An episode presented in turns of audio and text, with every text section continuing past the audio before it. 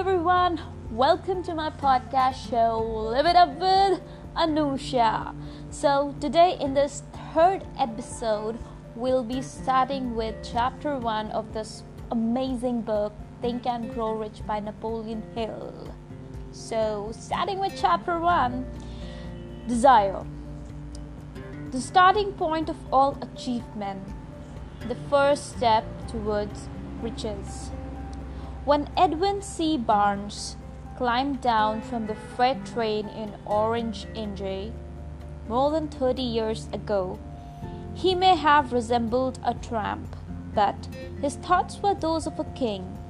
As he made his way from the railroad tracks to Thomas A. Edison's office, his mind was at work.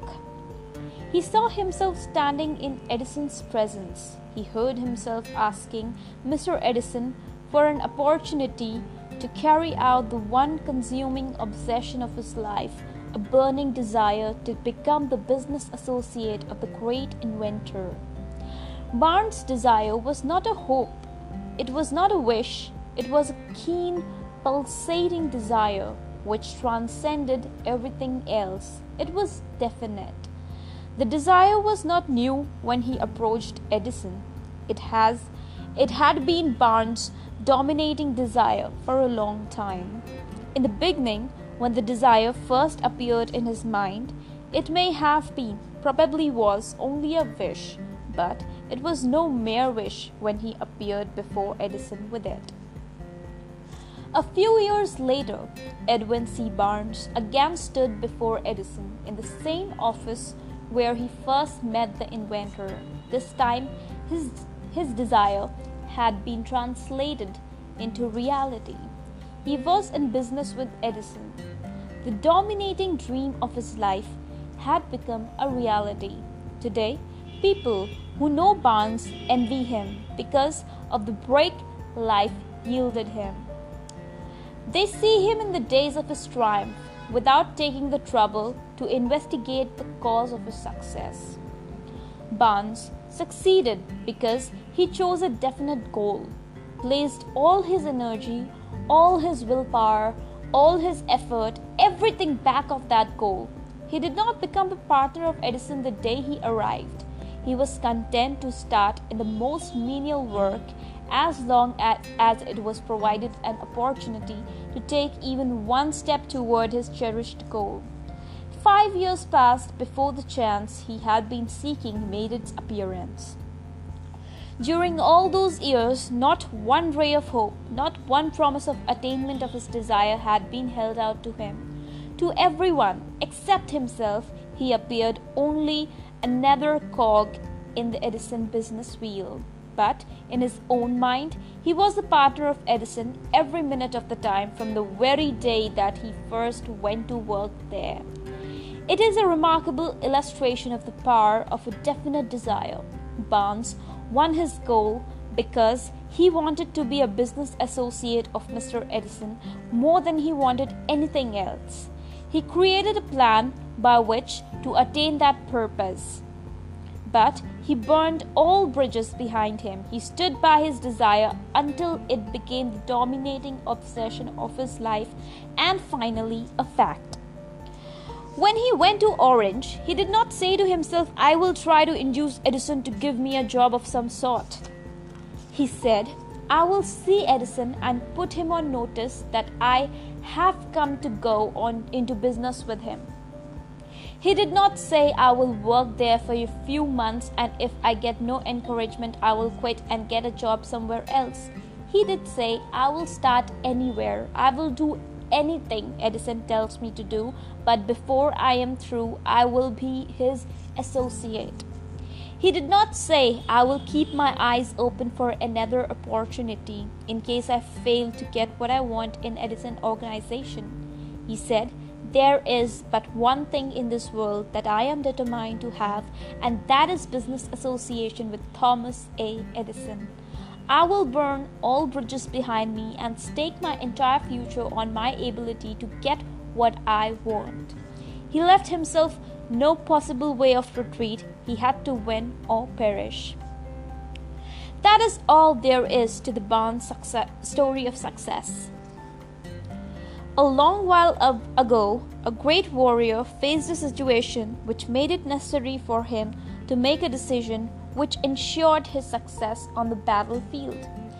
He was about to send his armies against a powerful foe whose men outnumbered his own. He loaded his soldiers into boats, sailed to the enemy's country, unloaded soldiers and equipment, then gave the order to burn the ships that had carried them Addressing his men before the first battle, he said, You see the boats going up in smoke. That means that we cannot leave the shores alive unless we win. We now have no choice. We win or we perish. Won. Every person who wins in any undertaking must be willing to burn his ships and cut all sources of retreat. Only by so doing can one be sure of maintaining that state of mind known as a burning desire to win, essential to success. The morning after the Great Chicago Fire, a group of merchants stood on State Street looking at the smoking remains of what had been their stores. They went into a conference to decide if they would try to rebuild or leave Chicago and start over in a more promising section of the country. They reached a decision, all except one, to leave Chicago. The merchant who decided to stay and rebuild pointed a finger at the remains of his store and said, Gentlemen, on that very spot I will build the world's greatest store, no matter how many times it may burn down. That was more than 50 years ago. The store was built. It stands there today, a towering mon- monument to the power of that state of mind known as a burning desire. The easy thing for Marshall Field to have done would have been exactly what his fellow merchants did. When the going was hard and the future looked dismal, they pulled up and went where the going seemed easier. Mark well this difference between Marshall Field and the other merchants because it is the same difference which distinguishes Edwin C. Barnes from thousands of other young men who have worked in the Edison organization. It is the same difference which distinguishes practically all who succeed from those who fail. Every human being who reaches the age of understanding of the purpose of money wishes for it. Wishing will not bring riches, but desiring riches with a state of mind that becomes an obsession, then planning definite ways and means to acquire riches and backing those plans with persistence, which does not recognize failure, will bring riches. The method by which desire for, which, uh, for riches can be transmuted into its financial equivalent consists of six definite practical steps. First, fix in your mind the exact amount of money you desire. It is not sufficient merely to say, I want plenty of money. Be definite as to the amount.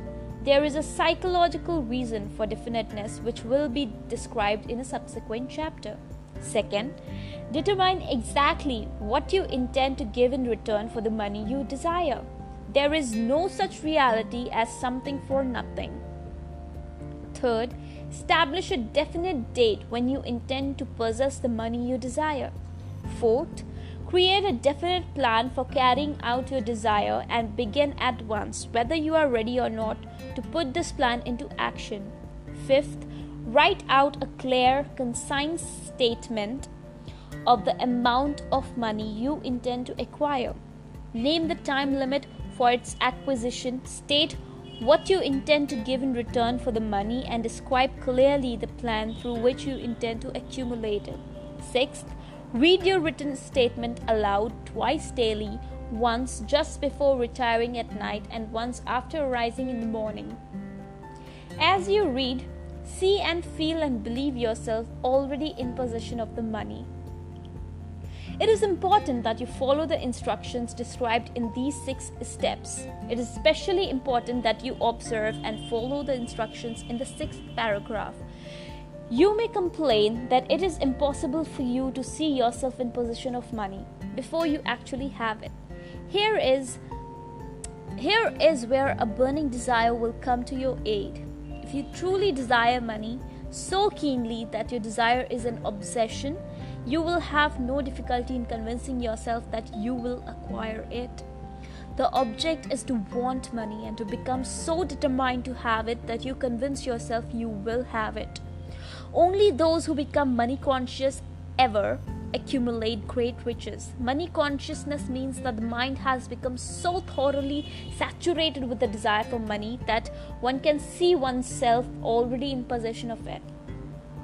To the uninitiated who has not been schooled in the working principles of the human mind, these instructions may appear impractical. It may be helpful to all who fail to recognize the soundness of the six steps to know that the information they convey was received from Andrew Carnegie, who began as an ordinary laborer in the steel mills but managed, despite his humble beginning to make these principles yield him a fortune of considerably more than $100 million. It may be of further help to know that the six steps here recommended were carefully scrutinized by the late Thomas A. Edison, who placed his stamp of approval upon them as being not only the steps essential for the accumulation of money but necessary for the attainment of any definite goal. The steps call for no hard labor. They call for no sacrifice. They do not require one to become ridiculous or credulous. To apply them calls for no great amount of education, but the successful application of these six steps does call for sufficient imagination to enable one to see and to understand that accumulation of money cannot be left to chance, good fortune, and luck one must realize that all who have accumulated great fortunes first did a certain amount of dreaming, hoping, wishing, desiring, and planning before they acquired money. You may as well know right here that you can never have riches in great quantities unless you can work yourself into a white heat of desire for money and actually believe you will possess it. You may as well know also that every great leader from the dawn of civilization down to the present was a dreamer. Christianity is the greatest potential power in the world today because its founder was an intense dreamer who had the vision and imagination to see realities in their mental and spiritual form before they had been transmuted into physical form. If you do not see great riches in your imagination, you will never see them in your bank balance. Never in the history of America has there been so great an opportunity for practical dreamers as now exists. The six year economic com- collapse has reduced all men substantially to the same level. A new race is about to be run. The stakes represent huge fortunes which will be accumulated within the next 10 years. The rules of the race have changed because we now live in a changed world that definitely favors the masses, those who had but little or no opportunity to win under the conditions existing during the Depression when fear paralyzed growth and development. We who are in this race for riches should be encouraged to know that this changed world in which we live is demanding new ideas, new ways of doing things, new leaders, new inventions, new methods of teaching, new methods of marketing, new books, new literature, new features for the radio, new ideas for moving pictures. Back of all this demand for new and better things, there is one quality which one must possess to win, and that is definiteness of purpose the knowledge of what one wants, and a burning desire to possess it. The business depression marked the death of one age and the birth of another. This change world requires practical dreamers who can and will put their dreams into action. Practical dreamers have always been and always will be the pattern mark makers of civilization. We who desire to accumulate riches should remember the real leaders of the world always have been men who harnessed and put into practical use the tangible, the intangible, unseen forces of unborn opportunity and have converted those forces into skyscrapers, cities, factories, airplanes, automobiles, and every form of convenience that makes life more pleasant. Tolerance and an open mind are practical necessities of the dreamer of today. Those who are afraid of new ideas are doomed before they start. Never has there been a time more favorable to pioneers than the present. True, there is no wild and woolly west to be conquered, as in the days of the covered wagon, but there is a vast business, financial, and industrial world to be remolded and redirected along new and better lines. In planning to acquire your share of the riches, let no one influence you to scorn the dreamer. To win the big stakes in this strange world, you must catch the spirit of the great pioneers of the past whose dreams have given to civilization all that it has value the spirit which serves as the lifeblood of our own country, your opportunity and mine to develop and market our talents. Let us not forget Columbus dreamed of an unknown world, staked his life on the existence of such a world, and discovered it. Copernicus, the great astronomer, dreamed of a multiplicity of worlds and revealed them. No one denounced him as impractical after he had triumphed. In- instead, the world worshipped at his shrine, thus proving once more that success requires no apologies, failure permits no alibis. If the thing you wish to do is right and you believe in it, go ahead and do it. Put your dream across and never mind what they say if you meet with temporary defeat for they perhaps do not know that every failure brings with it the seed of an equivalent success. Henry Ford, poor and uneducated, dreamed of a horseless carriage. Went to work with what tools he possessed without waiting for opportunity to favor him, and now evidence of his dream belts the entire earth. He has put more wheels into operation than any man who ever lived because he was not afraid to back his dreams. Thomas Edison dreamed of a lamp that could be operated by electricity, began where he stood to put his dream into action, and despite more than 10,000 failures, he stood by that dream until he made it a physical reality. Practical dreamers do not quit. Whelan dreamed of a chain of cigar stores transformed his dream into action, and now the United Cigar Stores occupy the best corners in America. Lincoln dreamed of freedom for the black slaves, put his dream into action, and barely missed living to see a united North and South translate his dream into reality. The Wright brothers dreamed of a machine that would fly through the air. air no one may see evidence all over the world that they dreamed soundly. Marconi dreamt of a system for harnessing the intangible forces of the ether. Evidence that he did not dream in vain may be found in every wireless and radio in the world. Moreover, Marconi's dream brought the humblest cabin and the most stately manor house side by side. It made the people of every nation on earth backdoor neighbors. It gave the President of the United States a medium by which he may talk to all the people of America at one time and on short notice. It may interest you to know that Marconi's friends had him taken into custody and examined in a psychopathic hospital when he announced he had discovered a principle through which he could send messages through the air without the aid of wires or other direct physical means of communication. The dreamers of today fare better. The world has become accustomed to new discoveries. Nay, it has shown a willingness to reward the dreamer who gives the world an, a new idea.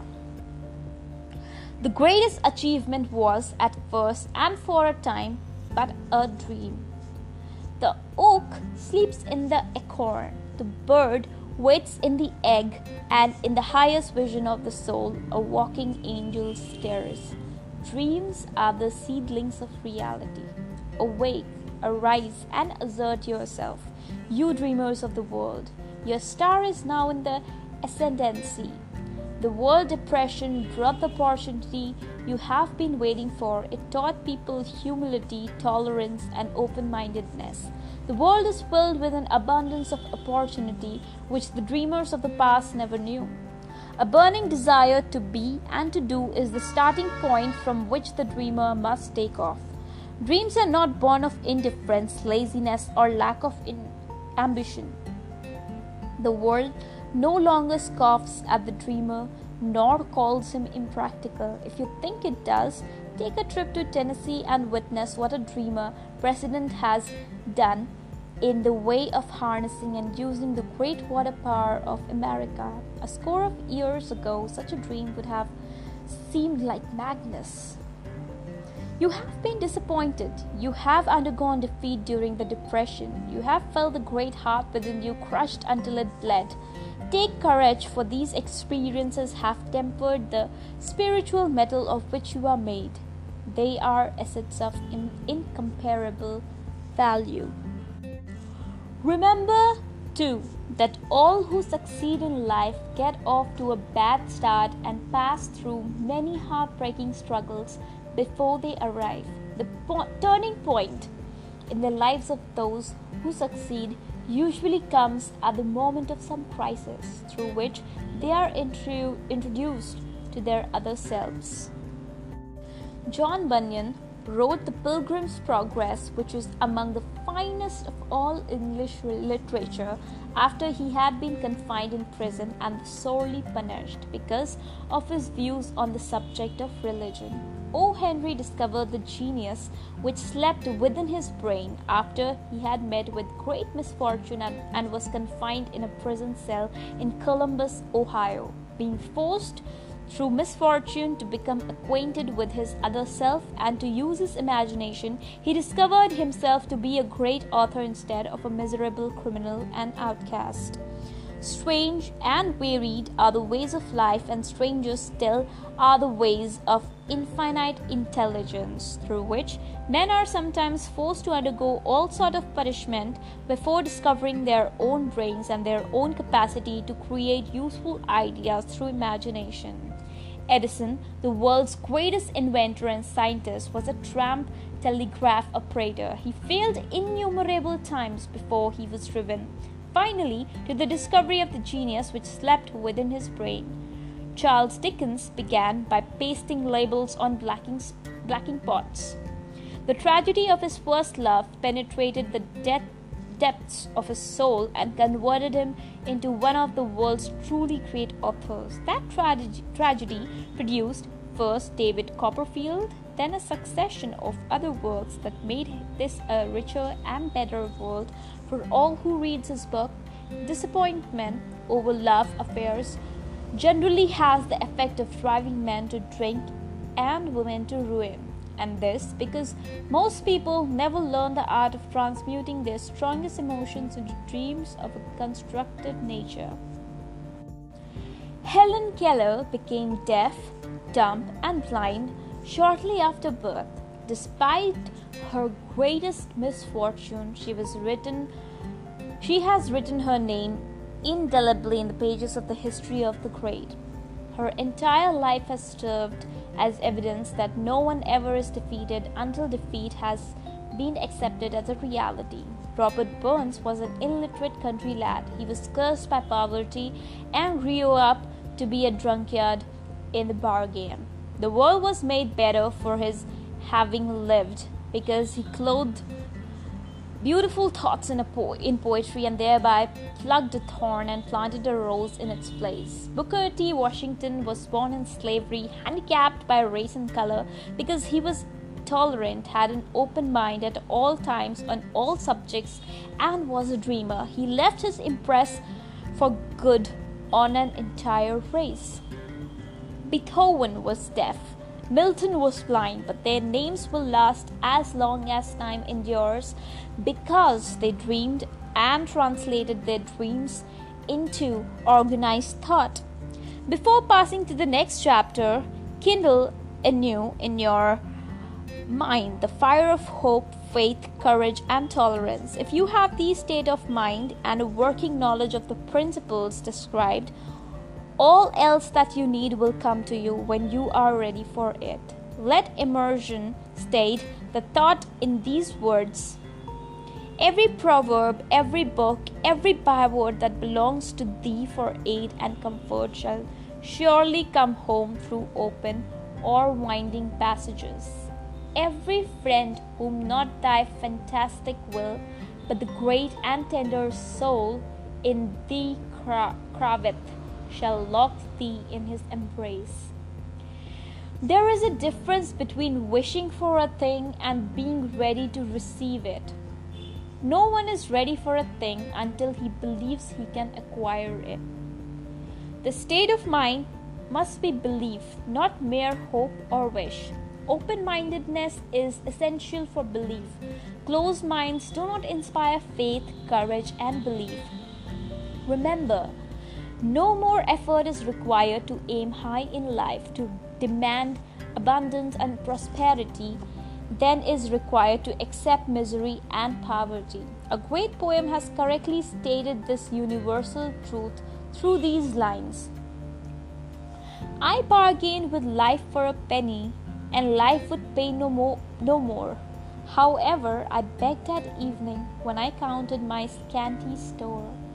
For life is just employer, he gives you what you ask, but once you have set the wages, why you must bear the task. I worked for a menial's hire, only to learn, dismayed, that any wage I had asked of life, life would have willingly paid. Desire outwits Mother Nature. As a fitting climax to this chapter, I wish to introduce one of the most unusual persons I have ever known. I first saw him 24 years ago, a few minutes after he was born. He came into the world without any physical sign of ears, and the doctor admitted when pressed for an opinion that the child might be deaf and mute for life. I challenged the doctor's opinion. I had the right to do so.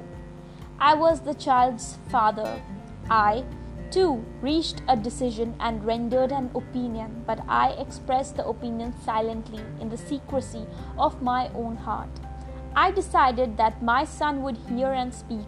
Nature could send me a child without ears, but nature could not induce me to accept the reality of the affliction. In my own mind, I knew that my son would hear and speak. How? I was sure there must be a way, and I knew I would find it. I thought of the words of immortal Emerson The whole course of things goes to teach us faith. We need only obey. There is guidance for each of us, and by lowly listening, we shall hear the right word. The right word? Desire. More than anything else, I desired that my son should not be a deaf mute. From that desire, I never receded, not for a second. Many years previously, I had written, Our only limitations are those we set up in our own minds. For the first time, I wondered if that statement were true. Lying on the bed in front of me was a newly born child without the natural equipment of hearing. Even though he might hear and speak, he was obviously disfigured for life. Surely this was a limitation which that child had not set up in his own mind. What could I do about it? Somehow I would find a way to transplant into that child's mind my own burning desire for ways and means of conveying sound to his brain without the aid of ears. As soon as the child was old enough to cooperate, I would fill his mind so completely with a burning desire to hear that nature would, by methods of her own, translate it into physical reality. All this thinking took place in my own mind, but I spoke of it to no one. Every day I renewed the pledge I had made to myself not to accept a deaf mute of our son. As he grew older and began to take notice of things around him, we observed that he had a slight degree of hearing.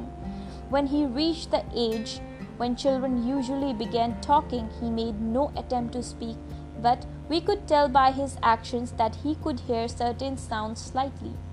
That was all I wanted to know. I was convinced that if he could hear even slightly, he might develop still greater hearing capacity.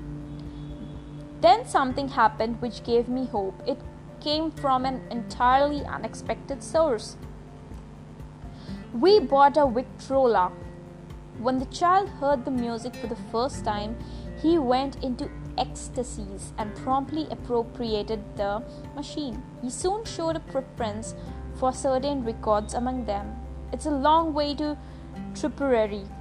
On one occasion, he played that piece over and over for almost two hours, standing in front of the Victrola with his teeth clamped on the edge of the case. The significance of this self formed habit of his did not become clear to us until years backward, for we had never heard of the principle of bone conduction of sound at that time.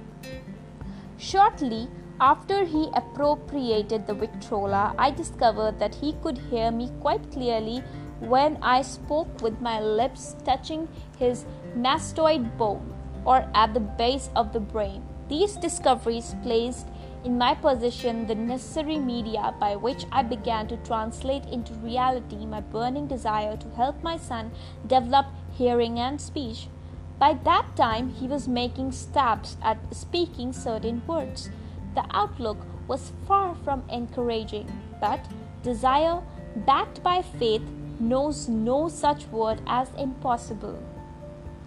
Having determined that he could hear the sound of my voice plainly, I began immediately to transfer to his mind the desire to hear and speak.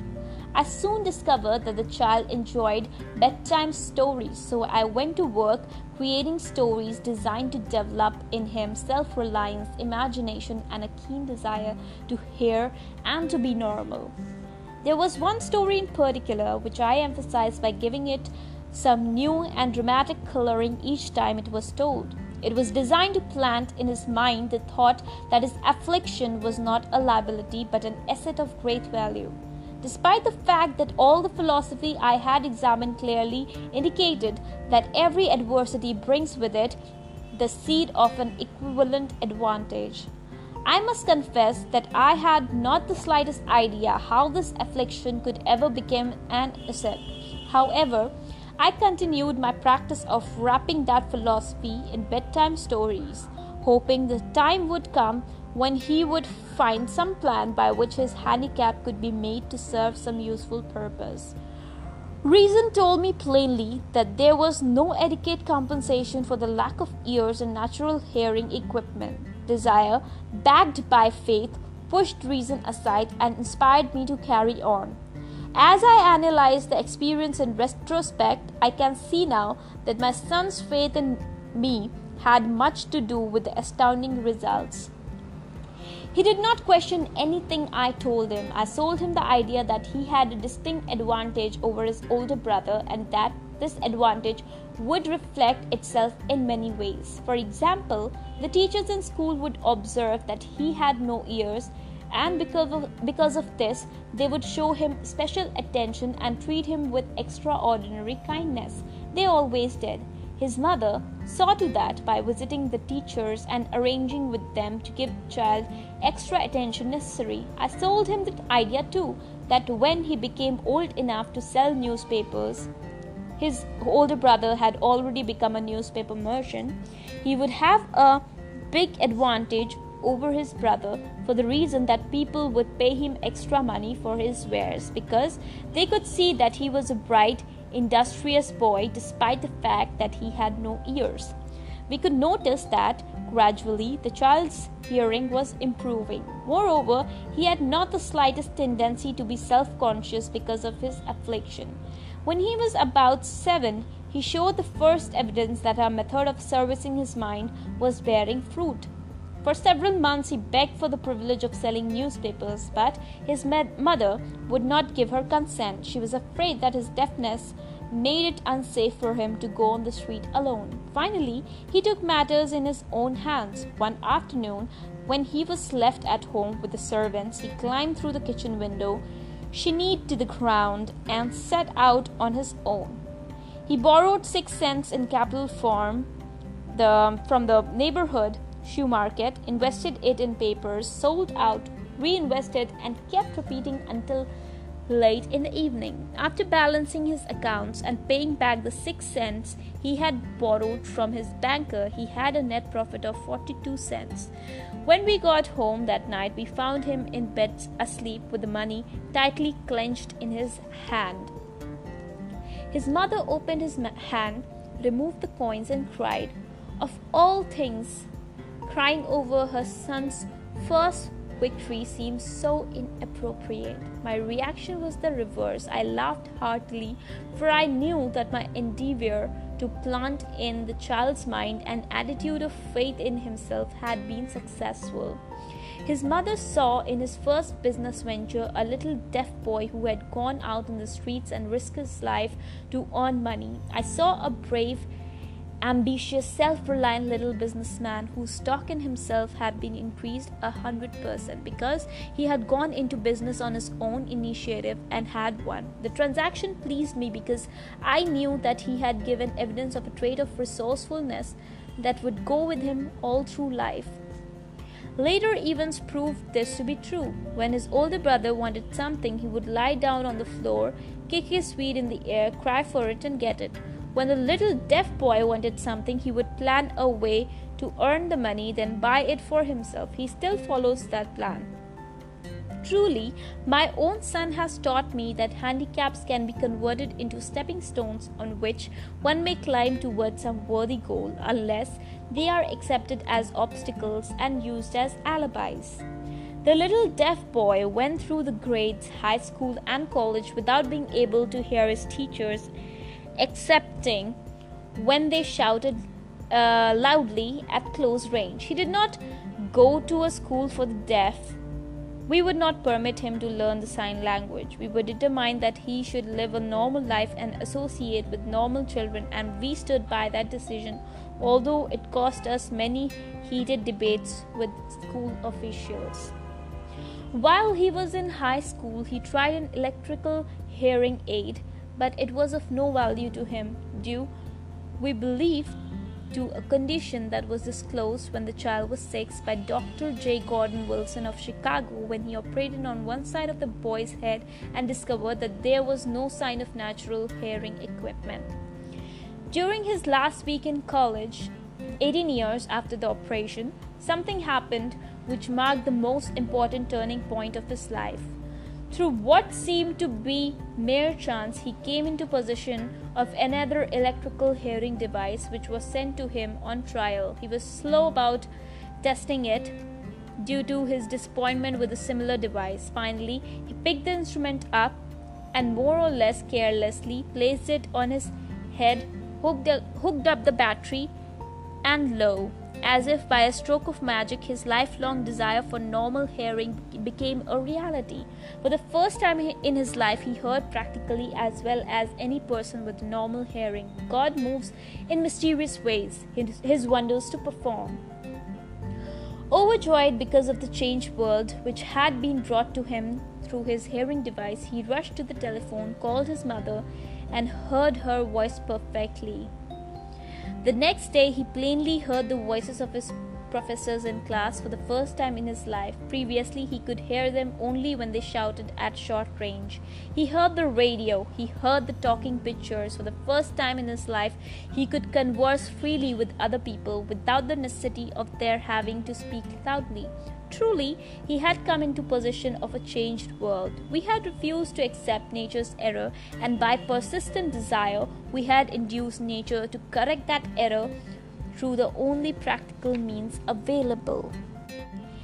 Desire had commenced to pay dividends, but the victory was not yet complete. Boy still had to find a definite and practical way to convert his handicap into an equivalent asset hardly realizing the significance of what had already been accomplished, but intoxicated with the joy of his newly discovered world of sound, he wrote a letter to the manufacturer of the hearing aid, enthusiastically describing his experience. Something in his letter, something, perhaps, which was not written on the lines, but back of them, caused the company to invite him to New York When he arrived, he was escorted through the factory, and while talking with the chief engineer, telling him about his changed world, a hunch, an idea, or an inspiration call it what you wish flashed into his mind.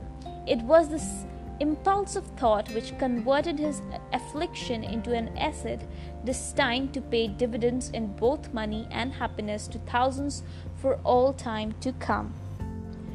The sum and substance of that impulse of thought was this. It occurred to him that he might be of help to the millions of deafened uh, people who go through life without the benefit of hearing devices. If he could find a way to tell them the story of his changed world, then and there he reached a decision to devote the remainder of his life to rendering useful service to the hard of hearing.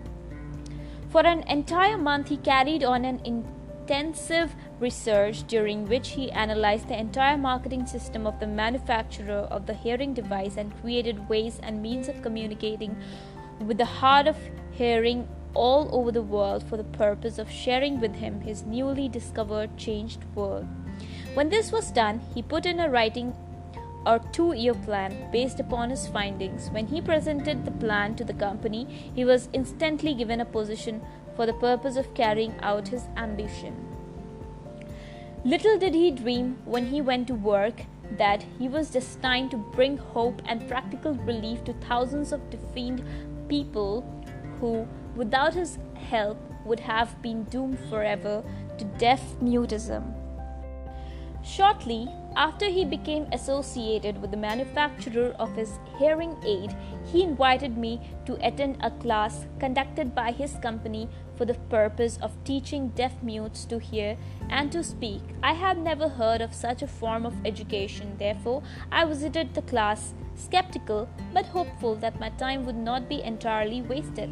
Here, I saw a demonstration which gave me a greatly enlarged vision of what I had done to arouse and keep alive in my son's mind the desire for normal hearing.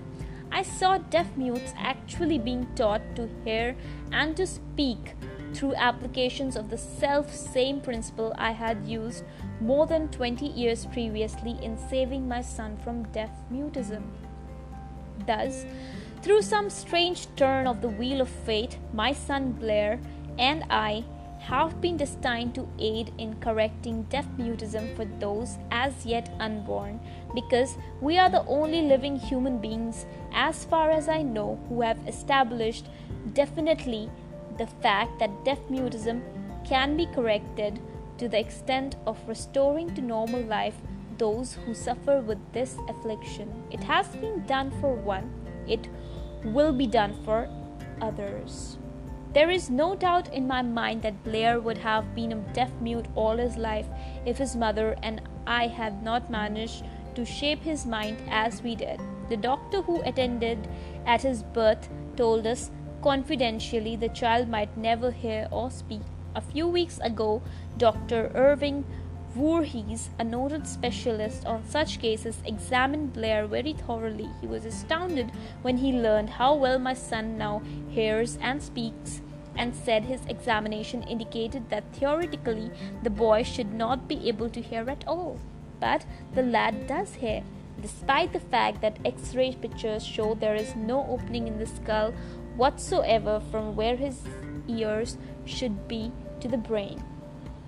When I planted in his mind the desire to hear and talk and live as a normal person, there went with that impulse some strange influence which caused nature to become bridge builder and span the gulf of silence between his brain and the outer world by some means which the keenest medical specialists have not been able to interpret.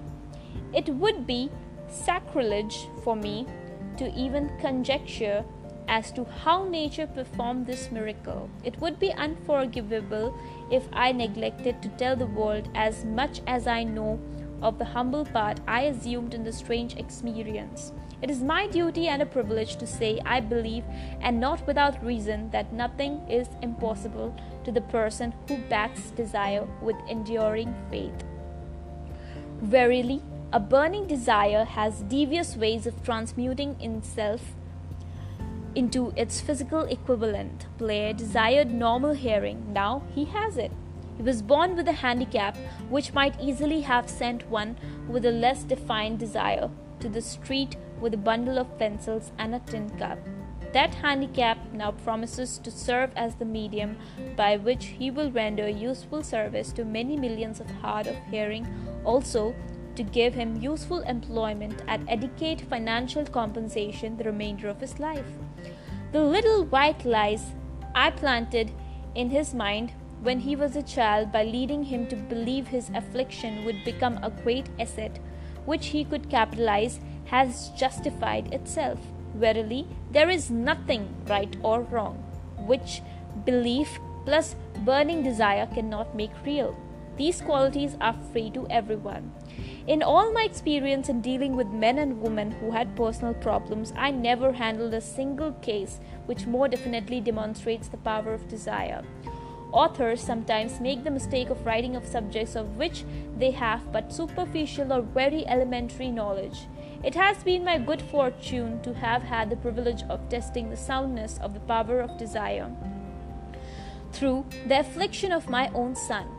Perhaps it was providential that the experience came as it did, for surely no one is better prepared than he to serve as an example of what happens when desire is put to the test. If Mother Nature bends to the will of desire, is it logical that mere men can defeat a burning desire? Strange and imponderable is the power of the human mind. We do not understand the method by which it uses every circumstance, every individual, every physical thing within its reach as means of transmuting desire into its physical counterpart. Perhaps science will uncover the secret. I planted in my son's mind the desire to hear and to speak. As any normal person hears and speaks, that desire has now become a reality. I planted in his mind the desire to convert his greatest handicap into his greatest asset. That desire has been realized. The modus operandi by which this astounding result was achieved is not hard to describe. It consisted of three very definite facts. First, I mixed faith with the desire for normal hearing, which I passed on to my son. Second, I communicated my desire to him in a very conceivable way available through persistent, continuous effort over a period of years. Third, he believed me. As this chapter was being completed, news came of the death of me, Schumann Heink. One short paragraph in the news dispatch gives the clue to this unusual woman's stupendous success as a singer. I quote the paragraph because the clue it contains is none other than desire. Earlier in her career, May Schumann Heink visited the director of the Vienna Court Opera to have him test her voice, but he did not test it. After taking one look at the awkward and poorly dressed girl, he exclaimed, none too gently, with such a face and with no personality at all, how can you ever expect to succeed in opera? My good child, give up the idea. Buy a sewing machine and go to work. You can never be a singer. Never is a long time the director of the Vienna Court Opera knew much about the technique of singing. He knew little about the power of desire when it assumes the proportion of an obsession. If he had known more of that power, he would not have made the mistake of condemning genius without giving it an opportunity. Several years ago, one of my business associates became ill. He became worse as time went on and finally was taken to the hospital for an operation. Just before he was wheeled into the operating room, I took a look at him and wondered how anyone as thin and emaciated as he could possibly go through a major operation successfully. The doctor warned me that there was little, if any, chance of my ever seeing him alive again. But that was the doctor's opinion. It was not the opinion of the patient. Just before he was wheeled away, he whispered feebly, Do not be disturbed, Chief. I will be out of here in a few days. The attending nurse looked at me with pity, but the patient did come through safely. After it was all over, his physician said nothing but his own desire to live saved him. He never would have pulled through if he had not refused to accept the possibility of death. I believe in the power of desire backed by faith because I have seen this power lift men from lowly beginnings to places of power and wealth. I have seen it rob the grave of its victims. I have seen it serve as the medium by which men staged a comeback after having been defeated in a hundred different ways. I have seen it provide my own son with a normal, happy, successful life despite nature's having sent him into the world without ears. How can one harness and use the power of desire? This has been answered through this and the subsequent chapters of this book. This message is going out to the world at the end of the longest and perhaps the most devastating depression America has ever known. It is reasonable to presume that the message may come to the attention of many who have been wounded by the depression, those who have lost their fortunes, others who have lost their positions, and great numbers who must reorganize their plans and stage a comeback. To all these, I wish to convey the thought that all achievement, no matter what may be its nature or its purpose, must begin with an intense burning desire for something definite.